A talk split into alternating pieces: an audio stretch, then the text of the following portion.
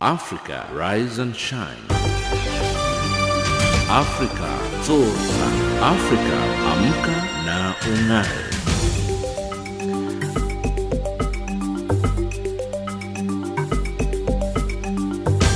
Good morning and a very warm welcome to Africa Rise and Shine. This is Channel Africa from an African perspective and we're coming to you live in Johannesburg, South Africa.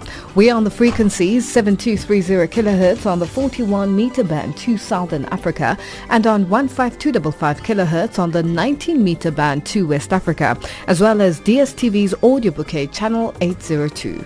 I'm Lulu Gabu in studio with Ann Musa, Jalani Tulo and Figile Lingwati. In our top stories on Africa Rise and Shine at the Sawa, Kenyan opposition leader vows not to participate in repeat election. The WHO launches new guidelines to tackle child obesity. And South Africa releases new coin in honor of struggle icon O.R. Tambo. In economics news, Vodacom faces probe into abuse of market dominance. And in sports news, Bangladesh lose open Tam, opener Tamim to thigh injury. But first up, the news with Ann Musa.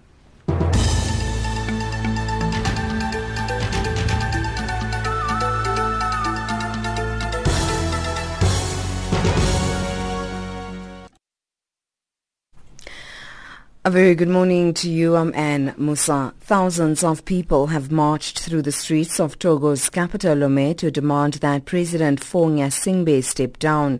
The government, in response to the protests, is proposing an overhaul of the constitution under which presidential terms would be limited to two five-year terms in office. Hundreds of people were killed in the aftermath of Gnassingbe's contested election win in 2005 and shortly afterwards he pledged to reintroduce the two-term limits his father, the former president, had scrapped. Leaders of the biggest political groups in the European Parliament have criticized the Catalan authorities and warned them of the dangers of making a unilateral declaration of independence from Spain. The leader of the centre-right European People's Party, Manfred Weber, has accused pro-independence politicians in Catalonia of dividing the country. We have shaped our democratic societies based on three principles. Democracy, respect for the rule of law and human rights. The three need each other. They cannot exclude each other.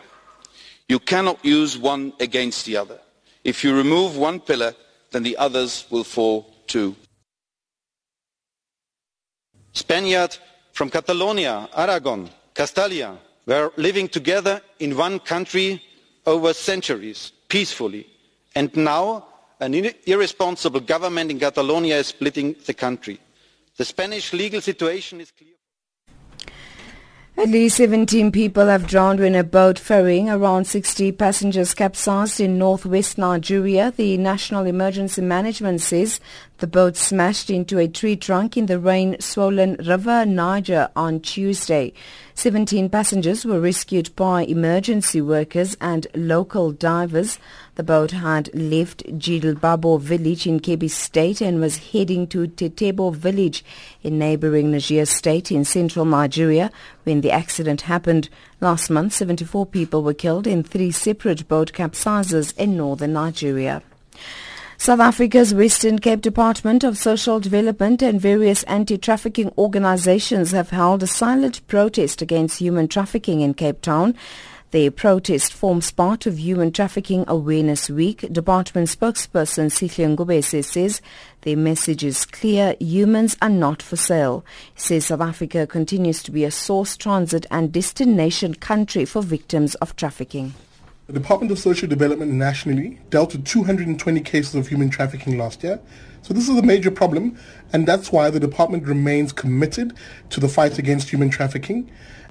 The department has allocated 27.7 million for shelter services under the Victim Empowerment Program through a growing network of 16 shelters across the province.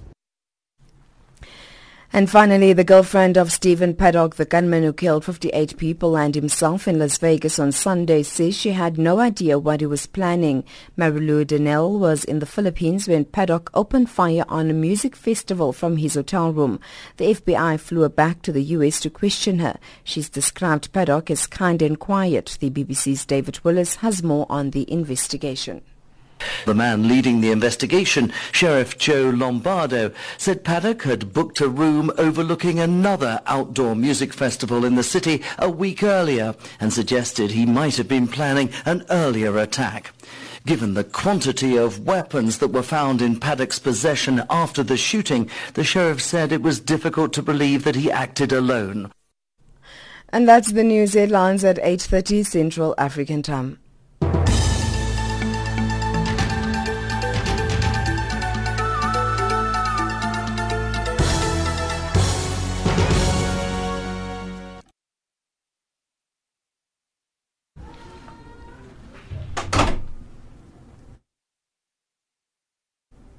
Thank you, Anne. It is 8.05 Central African time and you're listening to Africa Rise and Shine.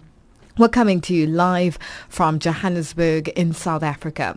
Let's switch things up this morning. Let's go back in time today to the year 1990. The leader of South Africa's Inkatha Freedom Party, Inkosi Mangosuthu Buthelezi, refused to attend a meeting organized by the African National Congress and other five homeland leaders to discuss ways of ending the violence. Buthelezi snubbed the meeting because he had repeatedly called call for talks between himself and Nelson Mandela in his capacity as the leader of the IFP to find ways and means of dealing with their supporters and ensure that there is peace in affected areas. This scheduled meeting infuriated Buthelezi because he felt that the ANC undermined his calls for such a meeting and the issue at stake concerned his party and the ANC, not the other leaders invited. That's today in history in the year year 1990.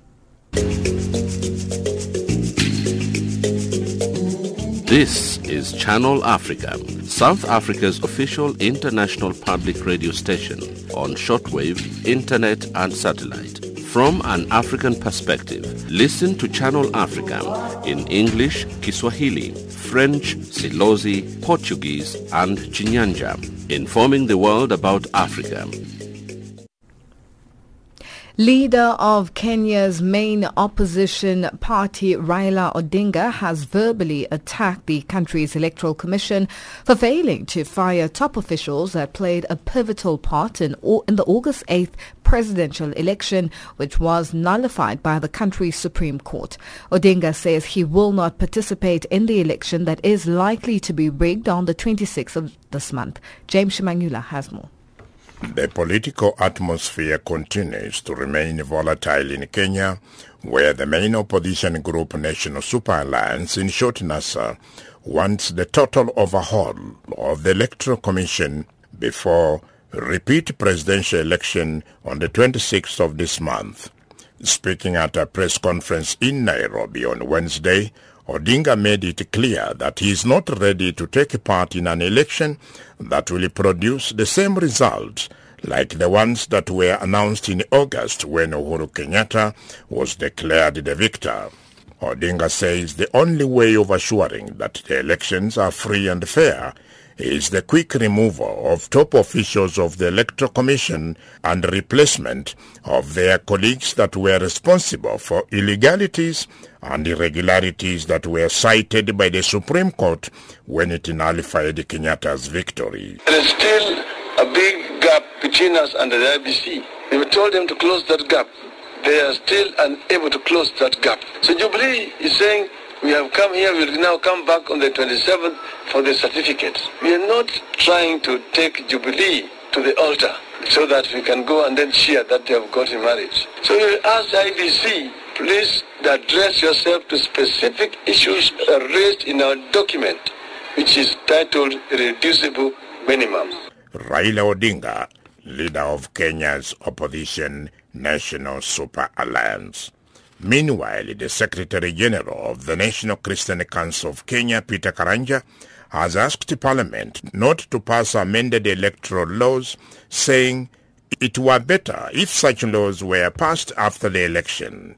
One of the laws allows manual counting of votes at polling stations if the electronic method fails to work. Jubilee should consider holding back on those amendments. Uh, we cross the 26th of October and hold the elections. Then in a less explosive environment, in a bipartisan way, Parliament will consider proposed amendments and others.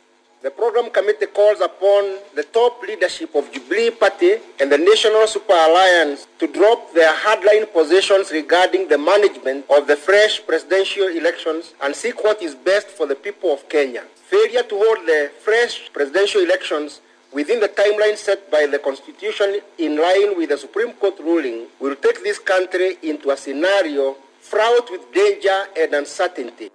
That was Secretary General of the National Council of Churches of Kenya, emphasizing that the new electoral laws should not be passed now, but after the repeat presidential election. He also wants the two political giants, Raila Odinga and Uhuru Kenyatta, to meet and iron out their political differences amicably. Reporting for Channel Africa, this is James Shimanyula. Let's go back in time to today in 1984. The space shuttle Challenger blasted off from the Kennedy Space Center on an eight-day mission. The crew included Kathryn D. Sullivan, who became the first American woman to walk in space, and Marc Garneau, the first Canadian astronaut. That's today in history in the year 1984.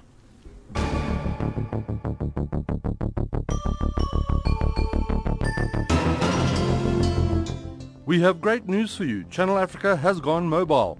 If you have a cell phone, you can now download the mobile app for Android. You can get it on Google Play.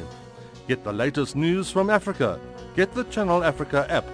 Channel Africa, bringing you the African perspectives.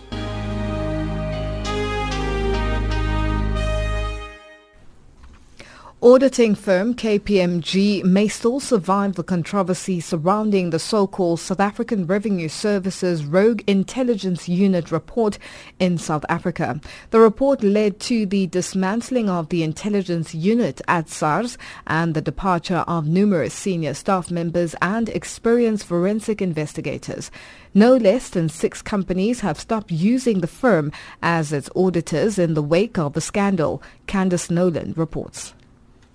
Amidst reports that KPMG's major South African clients were reviewing their relationship with the firm, there was speculation that the auditing firm might lose major clients. The Council of the University of the Witwatersrand announced its decision not to renew contracts with KPMG for internal auditing and risk management services. Wits Vice Chancellor Adam Habib.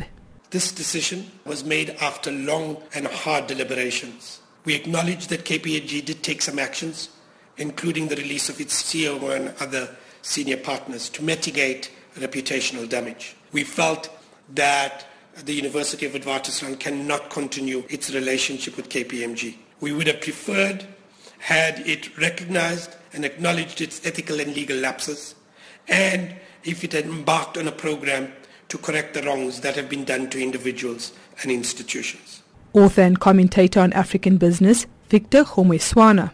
Now, the big four firms, that is KPMG, PwC, Deloitte, and EY, they render a clutch of services, including external audit, which is what comes at the end of the financial year, and then internal audit, you can say, is part of day-to-day management and controls. Internal auditors will depend on the work of external auditors. Changing auditors is nothing out of the ordinary. And by law, these days, most companies and organizations have to rotate their external auditors anyway. And if you're audited by PwC and you are changing, you are not likely to go and pick up a small firm with three or five partners, which means some of the work that would, by statutory requirement, be dropped by some of the firms, KPMG will be able to pick it up. A newspaper reported that SARS wanted to have KPMG's contracts with all state entities reviewed few companies are getting on the bandwagon. I saw somewhere that mining companies and a bank, I think Investec, were reviewing their relationships with KPMG. Reviewing could mean anything. It could mean you call in the client service partners or even the managing partner or the CEO and ask them questions to get more clarity about what really happened, but mostly what the firm intends to do to correct the situation. Trouble started brewing after KPMG withdrew its investigation into the so-called rogue unit at SARS. The CEO stepped down as well as seven other senior executives. Homwe says this only relates to one client. It's very difficult to draw conclusions on what happened in one or two or even three accounts to use that to decide what you do in a hundred thousand other accounts all over the world. So I don't know. It looks like it's gaining popularity, but I don't think it's gaining popularity at the level that the original advocates of this were hoping.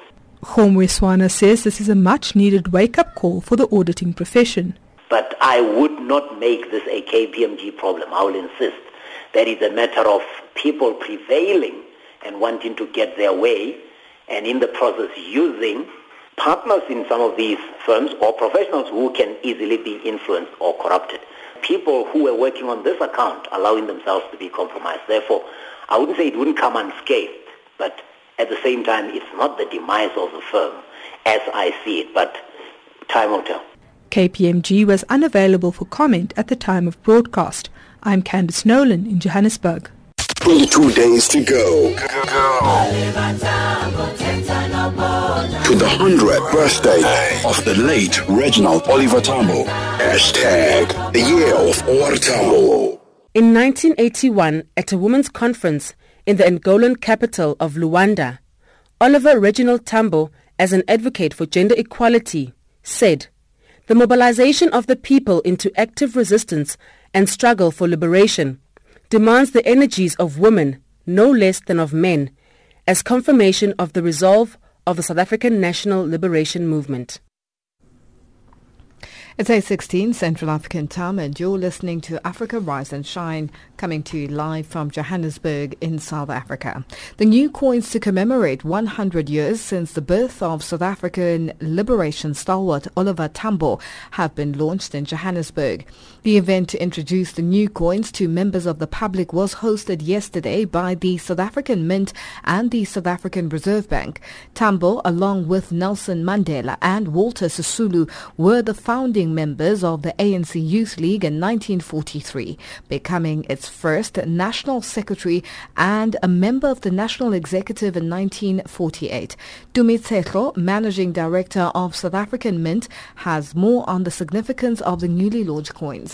We've got a, you know, the, the main coin that we're making is a five rand coin which uh, is actually depicting the order of uh, the Friends of OR Tambo. And as you would know, um, the order of uh, Friendship of OR Tambo is given out to friends of uh, of the South African nation and of the South African government. And this is what you will see on uh, the Farvan coin. It's very significant because uh, this is the way in which um, the order is the manner in which our government has chosen to preserve OR Tambo's legacy. And so on this coin, we're honoring that particular legacy that the government has recognized. We've also issued a uh, 50 Rand base metal coin that is uh, collectible and sure. will be made in uh, limited quantities of 50,000. And this is a coin that is very affordable for members of the public in South Africa. Coins have typically, um, you know, been made in silver and in gold, and that has made them quite a lot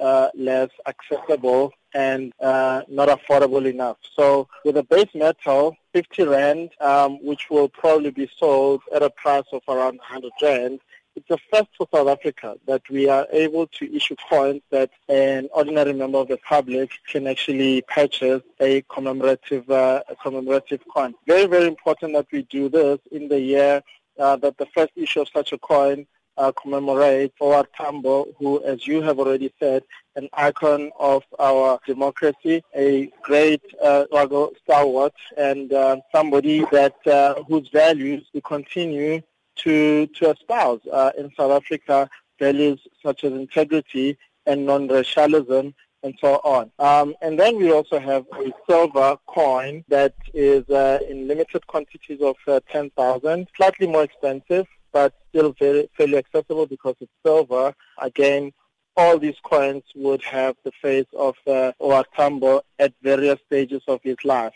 Sure. There's also a gold coin for that uh, purpose. Now, when are these coins going to be available to the public circulation-wise, uh, Mr. Tsehlo? The uh, five rand coin will start going into circulation almost immediately. Uh, will be issued through um, normal channels. So when you go to the shop, you should expect that you should now be uh, starting to get um, an OR Tambo 5 rand in the form of change. The uh, collectible coins, the base metal one that I said is a 50 rand, and the silver and the gold will be available from the 27th of October. Now, what are the plans uh, for this year on the part of SA Mint, uh, Mr. Tsehlo? Uh, can we expect more commemorative coin series to be launched? These coins of uh, OR Tambo are part of uh, what we call South African celebration. And for this year, our theme is the 100 years of uh, OR Tambo. Sure. That's the main theme for our South African celebrations for this year.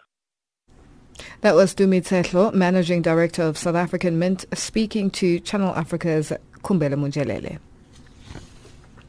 An estimated 41 million children under 5 years old are obese or overweight, UN health experts warned on Wednesday at the launch of new guidelines to tackle what they have called a global epidemic. Faced with evidence indicating that the problem affects rich and poor countries alike, the World Health Organization has released details on how trained professionals can better identify youngsters in need of help. The just published guidelines include counseling and dieting and assessment of eating habits along with weight and height measurements. Failing to heed these recommendations may leave vulnerable children at an increased risk of dying young from a range of life-threatening diseases. The agency's Dr. Francesco Branca, director of the Department of Nutrition for Health and Development, told Daniel Johnson. Well, we have now about 41 million children who are overweight in the under five in the world, and about uh, half of them are in countries with low income. We have uh, 20 million in Africa who are overweight. This is related to the fact that the quality of infant feeding uh, is poor, so children do not get enough breastfeeding. Uh, they don't have the right complementary food. So presumably you welcome approaches by governments which are looking to cut sugary drinks, for example. That kind of initiative is obviously very welcome, and certainly for parents who don't want to see their children suffer from premature death linked to overweight and being obese. But also, what other initiatives are you recommending from the World Health Organization? Well, today we're launching a guideline that explains how to handle the nutrition and overweight in primary care environment. So until now, community health workers were trained to look for children with growth failure or with undernutrition. Nowadays, we're telling them that they have to measure weight and height of children, but they may also find children who are overweight. And that leads to counseling to improve uh, breastfeeding rates, but also to have adequate complementary feeding and healthy diets. But it's not only about response in the health sector, it's response in the food environment, and the WHO is recommending that, for example, schools provide adequate food. Also recommends that sugar-sweetened beverages are made less appealing uh, by reduction of marketing, by taxation uh, and by having clear labels that indicate that those products should be consumed sparingly. And you also said in the new guidelines from the World Health Organization, what I thought was interesting was that in the same household, you might have a malnourished child who suffers from stunting, and you also might have an overweight or obese parent. How is that possible? Malnutrition is responsible for the lack of resilience to changes in the food environment. So a malnourished child uh, would be more susceptible to gaining more weight when exposed to a food environment which is high in fat, sugar, for example. So the food system is unable to provide the right nutritious foods with the right content of vitamin and mineral, for example, but is too rich of cheap calories provided by sugar and fat. Yes, and I suppose it would help if all of us paid a bit more attention to what we ate. You know, at the end of the day, you're a bit hungry, you reach for something sugary because it's quick, it's easy. What is the real message? Is the real message that parents should be paying more attention to what they're putting in their mouths, in their stomachs? Well, the real message is that the food environment has to be changed. The food environment depends uh, on what is offered yeah, personal choice is important, so education, information, and parents' responsibilities are important. But if the food which is at hand and available is not the right one, is not the right price, uh, then those wise choices cannot be implemented, particularly in low-income groups. So we're advocating for a greater governmental responsibility in establishing this food environment and in regulating the system such that people get the right choice at the right price. And final question to you, how can people really assess where they are on the overweight or obese scale? Well, in the children, uh, and this is important to happen early in life, uh, it's by having uh, weight and height measured. Uh, there are growth charts, uh, and health workers should be able to advise uh, on where somebody is. For adults, we have a measure of obesity, which is a ratio between uh, weight and height called the body mass index. And it's very easy to find ways to calculate that, to have uh, BMI calculators whenever somebody is about 25 of that index, then we're in the area of overweight. And that was the WHO's Director of the Department of Nutrition for Health and Development, Dr. Francesco Branca, speaking to Daniel Johnson. It is 8.26 Central African Time, and you're listening to Africa Rise and Shine. We're coming to you live from Johannesburg in South Africa. Over the past 30 years, the number of annual weather-related disasters has nearly tripled and economic losses have increased five times. Those were the words of the United Nations Secretary General who travels this weekend to various Caribbean states that have been devastated by a series of hurricanes that also affected the southern United States. Two Category 5 and one Category 4 storm in a matter of weeks caused massive devastation to several island states, among them Antigua, Barbuda, and Dominica, which the Secretary General will visit. Show and Bryce Peace reports. The structures on the island of Barbuda are 95% damaged, leaving scores homeless after Category 5 Irma hit in early September. Dominica also devastated after Category 5 Maria, which also caused havoc elsewhere, including the U.S. territory of Puerto Rico. UN Chief Antonio Guterres. We are strongly committing to helping small island states and indeed all countries to adapt to inevitable climate impacts, to increase the pace of recovery, and to strengthen resilience overall. Innovating financing mechanisms will be crucial in enabling countries like the Caribbean ones to cope with external shocks of such significant magnitude. We know that the world has the tools, the technologies and the wealth to address climate change.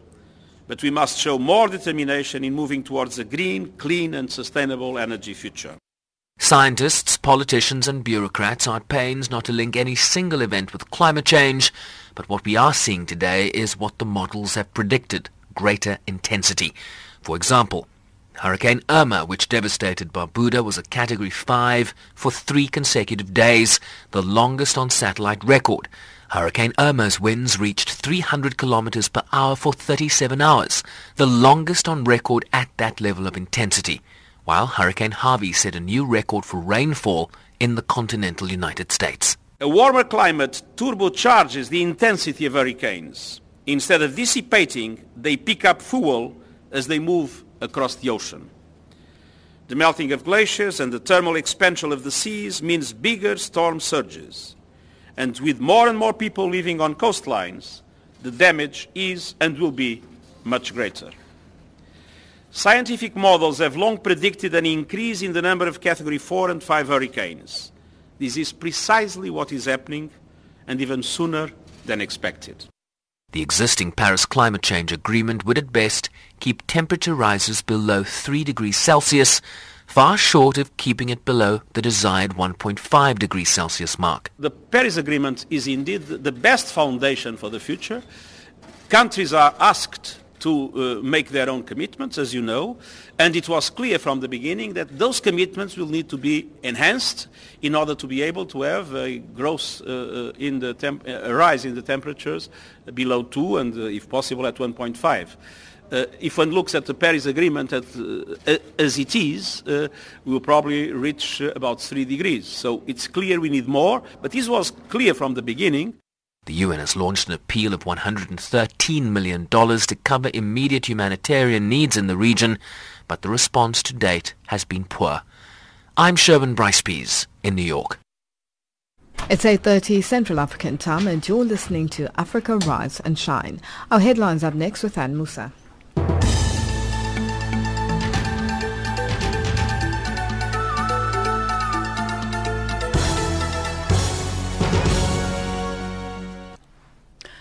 A very good morning to you. I'm Anne Musan. The headlines An ambush on a joint U.S. Niger patrol has left several soldiers dead as fears increase that a conf- that conflict in neighboring Mali is spilling over the African nation's border. Thousands of people marched in Togo's capital Lomé to demand that President Faure Gnassingbé step down and at least 17 people have drowned when a boat ferrying around 60 passengers capsized in northwest Nigeria. Those are the stories making headlines.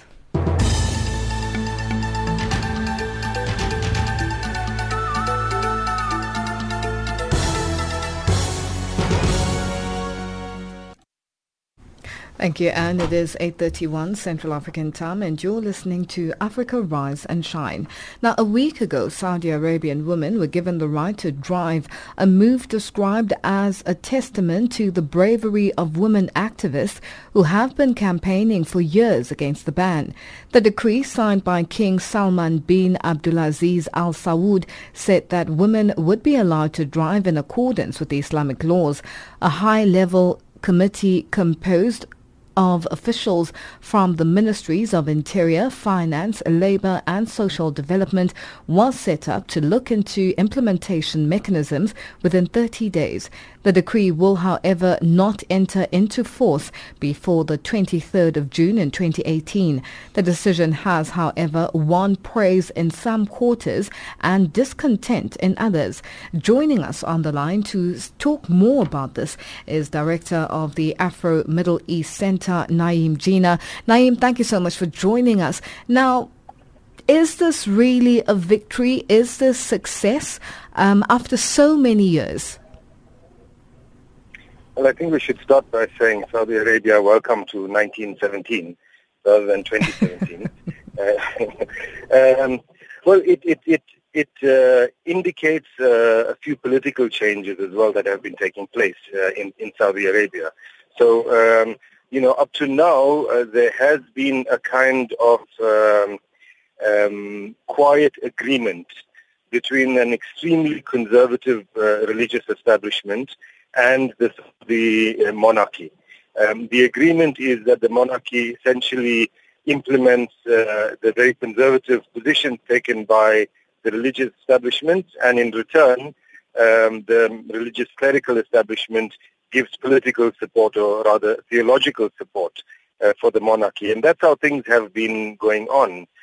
Um, in the recent past, um, there's some attempts by some people within the royal family to um, to stretch that uh, uh, agreement a bit, and I think that this is uh, this is part of uh, part, part of that movement.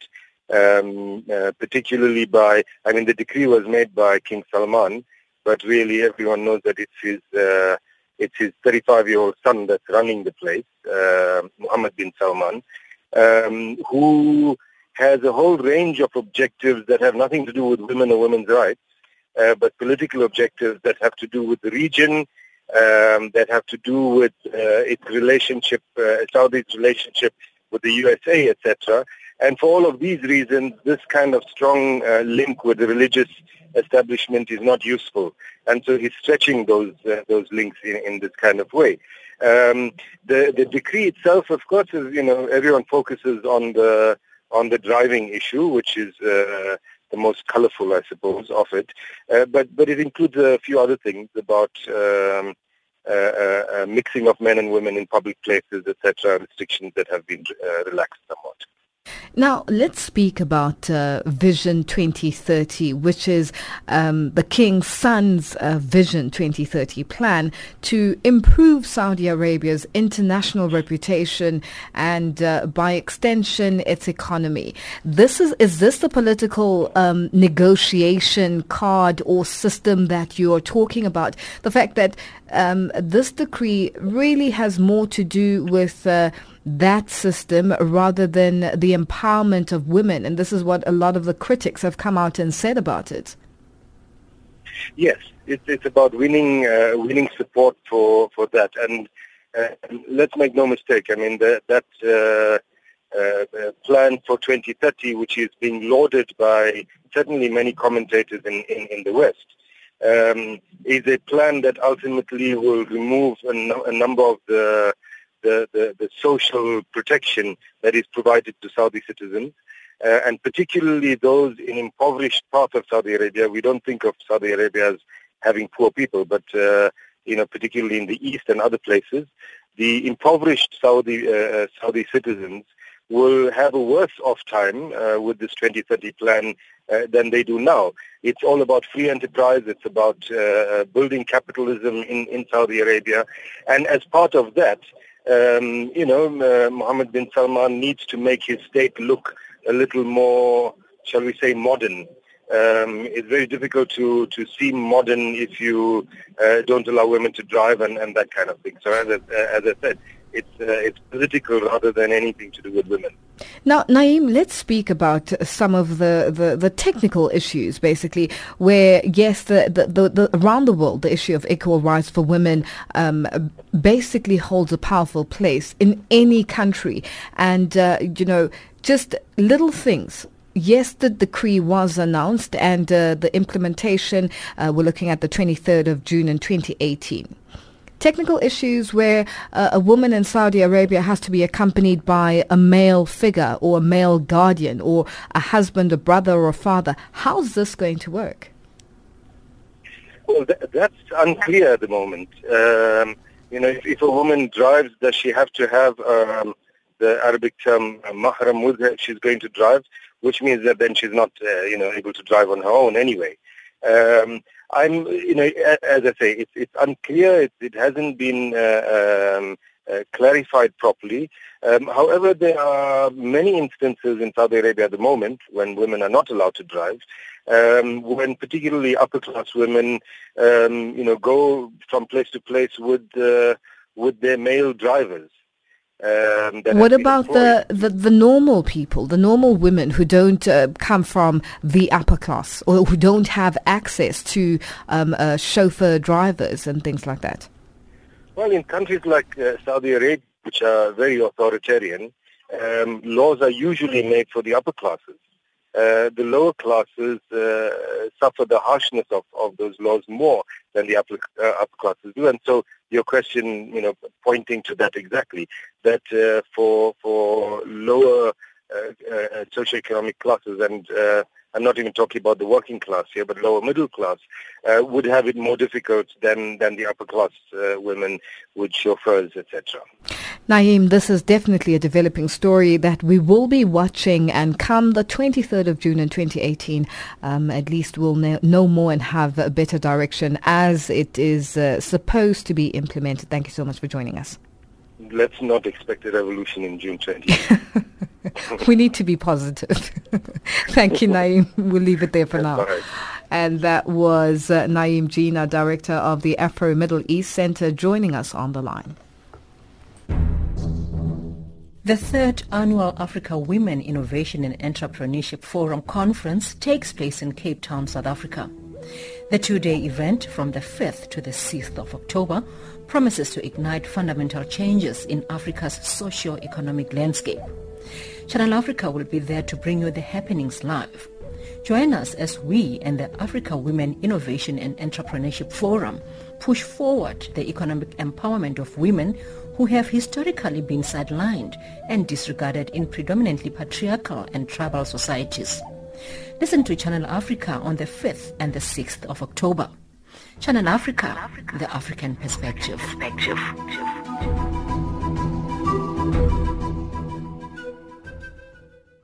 It's 8.39 Central African time and you're listening to Africa Rise and Shine. We're coming to you live from Johannesburg in South Africa. Now let's go back in time to today in 2009. World Teachers Day was inaugurated by UNESCO and Education International at the International Conference on Education with the primary intention to focus public attention on the work of teachers. That's today in history in the year 2009.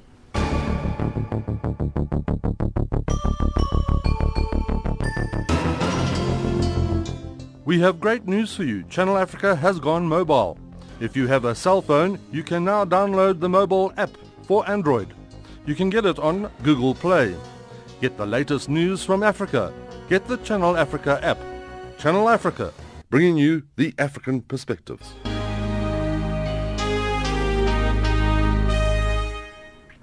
There's no silver bullet to resolving the stark income di- disparities in sub-Saharan Africa. That's the view of the chief economist for the UN Development Programme in Africa, Ayodele Odusola, who points to the Tree of Equity in its latest report, which outlines policy changes needed to promote income equality on the continent. The report reveals that despite solid economic progress over the past 25 years, poverty is still very high when compared to other developing regions. Odusola told Natalie Hutchinson that nurturing what he calls the seed of equality will yield optimism for the future. Income inequality, in terms of how it relates to people on the ground, is about not, you know, having what is needed to really uh, do the basic life, and on the basis of what others in the environment have. You see a situation, income inequality can be in form of some are living in affluence, while majority don't even have anything for survival at all. In the recent report, there was the astounding statistic that 10 of the 19 countries that are the most unequal in the world are from Africa. How do you maintain optimism for improvement on the African continent in this regard? We said 10 out of 19 most unequal countries in the world are in Africa. And again, there are seven outlier countries, including South Africa, Botswana, Namibia, Zambia, Comoros, and uh, Lesotho, as well as the Central African Republic. Now, the optimism is that once you remove the seven outliers, all other African countries perform almost at the world average. There is no silver bullet. What we are suggesting is that the nurturing and planting seed of equity will require a kind of holistic approach where you focus on growth that is inclusive, you focus on population that is not ridden in poverty. You focus on human development by investing heavily in uh, access to quality education and health, uh, investing heavily on youth and girls, as well as women, and at the same time having effective social protections on the ground. Can you maybe provide a definition for the tree of equity for those of us who might not know what it is? Tree of equity is just telling us the kind of policies that are needed to promote equity in Africa. And it's a kind of tree that is built on four branches. The growth branch, what we talk about modernizing agriculture. The branch that deals with population is about managing your uh, what we call uh, fertility rate. Then when it comes to human development side, that's the one I said you have to invest heavily on youth, on women and children, and at the same time promote quality education, quality health system, and effective social protection. The last branch of the tree of equity is about good governance. There is nothing we can achieve without good governance. It involves making sure that you promote equitable access to national facilities, infrastructures like roads, like water, like electricity. This, these are the elements of tree of equity in Africa. So after the introduction of the SDGs two years ago, how do you see the goals impacting the issue of income inequality in the region? The overarching objective of the SDGs is to leave no one behind. So it's now generating momentum. People are now looking at the differences and the divergences between the haves and the have-nots in communities. Because once you are able to address that, it has multiplier effect because inequality is considered to be an integrator with series of multipliers. Once you are able to reduce inequality, you will be able to achieve so many of the SDGs because it has positive effect on them. And what are some of the root causes of income inequality and what has the UN done so far to diminish that? You have most African economies are divided between modern and informal sectors.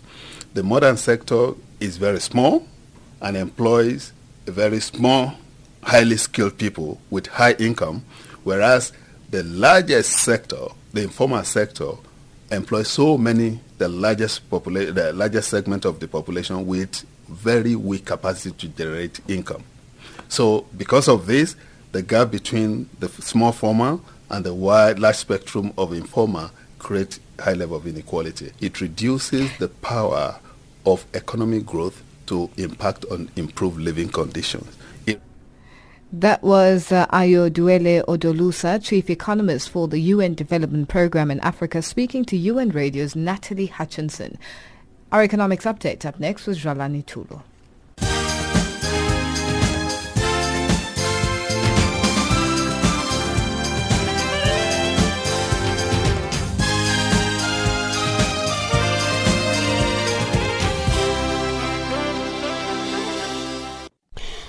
Thank you, Lulu. Good morning. Representatives of South Africa's branch of international auditing firm KPMG are expected to appear before Parliament's financial watchdog Scopa on Wednesday. This in the wake of the scandal around the firm which recently withdrew a controversial report on the South African Revenue Service and, and forced several of its senior South African executives to resign.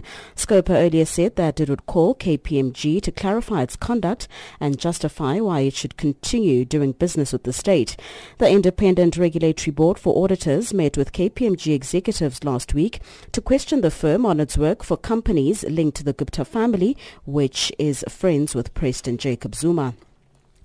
South Africa's cell phone company Vodacom says it will follow it followed due processes in bidding for a contract to provide mobile phone services to the government. Chief Executive Shameel Joosub was reacting after the Competition Commission announced it had started investigating Vodacom for abuse of market dominance. The probe comes after the firm secured an exclusive contract to provide e-mobile services to the South African government. The commission says it has information showing that 20 government departments departments will be subjected to the new Vodacom contract. The European Union has ordered internet giant Amazon to pay 250 million US dollars in back taxes to Luxembourg. European Competition Commissioner Margrethe Vestager says Luxembourg has given Amazon illegal tax benefits. The company has denied that it owes any back taxes. The BBC's Theo Leggett reports. The European Commission believes that for more than a decade, Amazon benefited from a so-called sweetheart deal from the Luxembourg government that effectively allowed it to reduce the taxes it paid in Europe.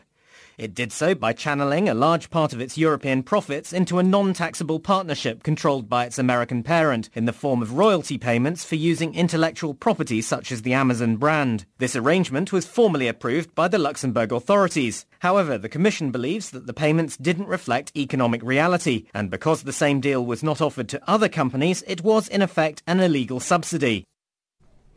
Cote d'Ivoire has proposed a 2018 budget of 12 billion US dollars, a more than 4% increase on 2017. The world's top cocoa grower is predicting economic growth of 8.3%. Cote d'Ivoire emerged from a decade-long political crisis as one of the world's fastest growing economies. However, a crash in world cocoa prices coupled with repeated army mutinies and public sector strikes dented its image as a rising African star. The budget deficit is likely to balloon to 4.5% of GDP this year. And finally, oil prices are currently stable amid expectations that Saudi Arabia and Russia would extend production cuts, although record exports U.S. exports and the return of supply from a Libyan oil field dragged on the market.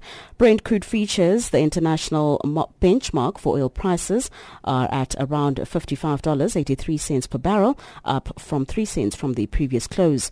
Russian President Vladimir Putin said that a pledge by the Organization of the Petroleum Exporting Countries OPEC and other producers, including Russia, to cut oil output to boost prices could be extended to the end of 2018 instead of expiring in March 2018. The US dollar is trading at 13.58 to the South African rand, at 25 at 10.25 to the Botswana pula, and at 9.65 to the Zambian kwacha. It is also trading at 0.75 to the British pound and at 0.85 to the euro. Gold is trading at 1,275 $73 rather, and platinum at $911 an ounce. And finally, the price of Brent crude oil is at $55.87 a barrel. For Channel Africa, I'm Jolani Tulo.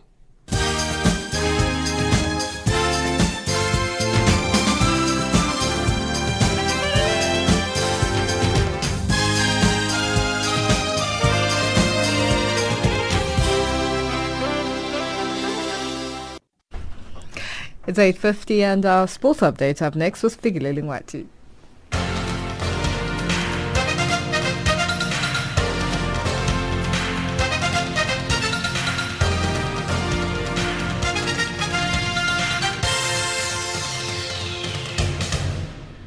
In our sports update this hour, we begin with cricket news.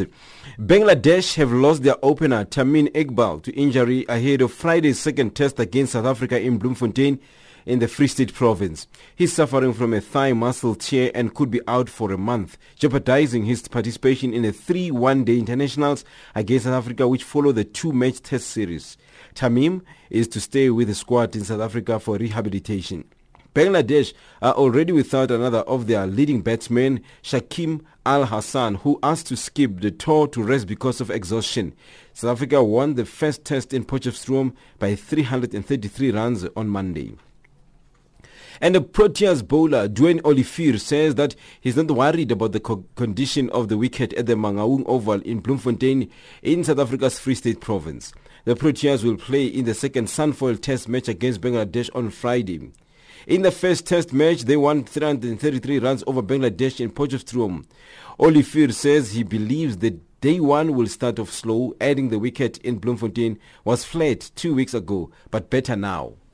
The wicket looks totally different. Um, um, yeah, I saw a few pictures. Um, I think day one will be a bit slow, but tennis ball bounce normally and bloom, and then it will quicken up day two, three, and four. So I, th- I think obviously playing two weeks ago, yeah, the wicket was quite flat. There wasn't much assistance, but obviously this wicket will be totally different. Olivier says not enough test matches are played in Bloemfontein, and for him, this will be a special test as Bloemfontein is his home. He says if he and the guys follow the basics, they will reap the reward later. I don't think Bloem get a lot of test matches, so I, I don't know when was the last time they got a test match, but obviously be back in my own ground obviously very special to me. Um, playing in front of uh, the Bloemfontein people, yeah. So yeah. Yes, um, I think two seasons ago we played the Titans here. Obviously, it was a bit on uh, on the side wickets. Uh, it was a little bit of a slope, but yes, it did obviously give us quite a bit of assistance for both sides of the bowlers. So at the same time, you expect the bowlers to run in to just to take all the wickets, but uh, for for me, it doesn't really matter. But the wicket needs to look green to take wickets. Um, I think if we just do our basics quite well, we will get the reward later. Zambian international football star midfielder Edward Chilufya is set to miss the all-decisive game against the Super Eagles of Nigeria in Uyo. The Zambia national team has flown to Nigeria in preparation for the tie from their base camp in Ghana.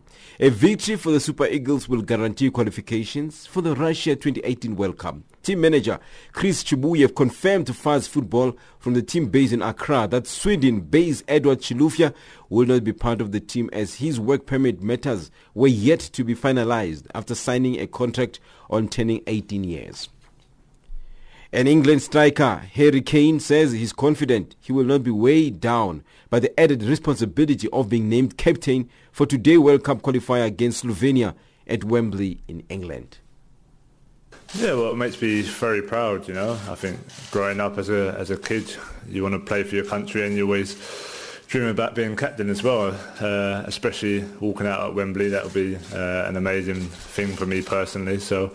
Um, look, like like the gaffer said, there's plenty of leaders in the team. Um, he said he's gonna he's gonna change it, and there's to be other players uh, who, are, who, are, to be given it as well to to, to see uh, how it feels. But um, yeah, for me personally, it, nothing really changes. You know, I, I, go out there and try and do my job best for the team, uh, try and score goals, and, and of course try and win the match. Finally, tennis news. Grigor Dimitrov has powered past US Open semi-finalist Juan Martin Del Potro 7-6, 7-5 to book his spot in the quarterfinals of the China Open. Down a break and trailing 5-2 in the second set in Beijing, Dimitrov produced some of his best tennis to reel off the next five games for his second straight sets victory over the big serving Argentine this year. The Bulgarian, who prevailed when the pair met on Cincinnati's hard courts in August, improved his head-to-head record against Del Potro to 2 and 5 and stayed in the hunt for a place in the season-ending ATP Tour finals in London next month. That's the sport news this hour.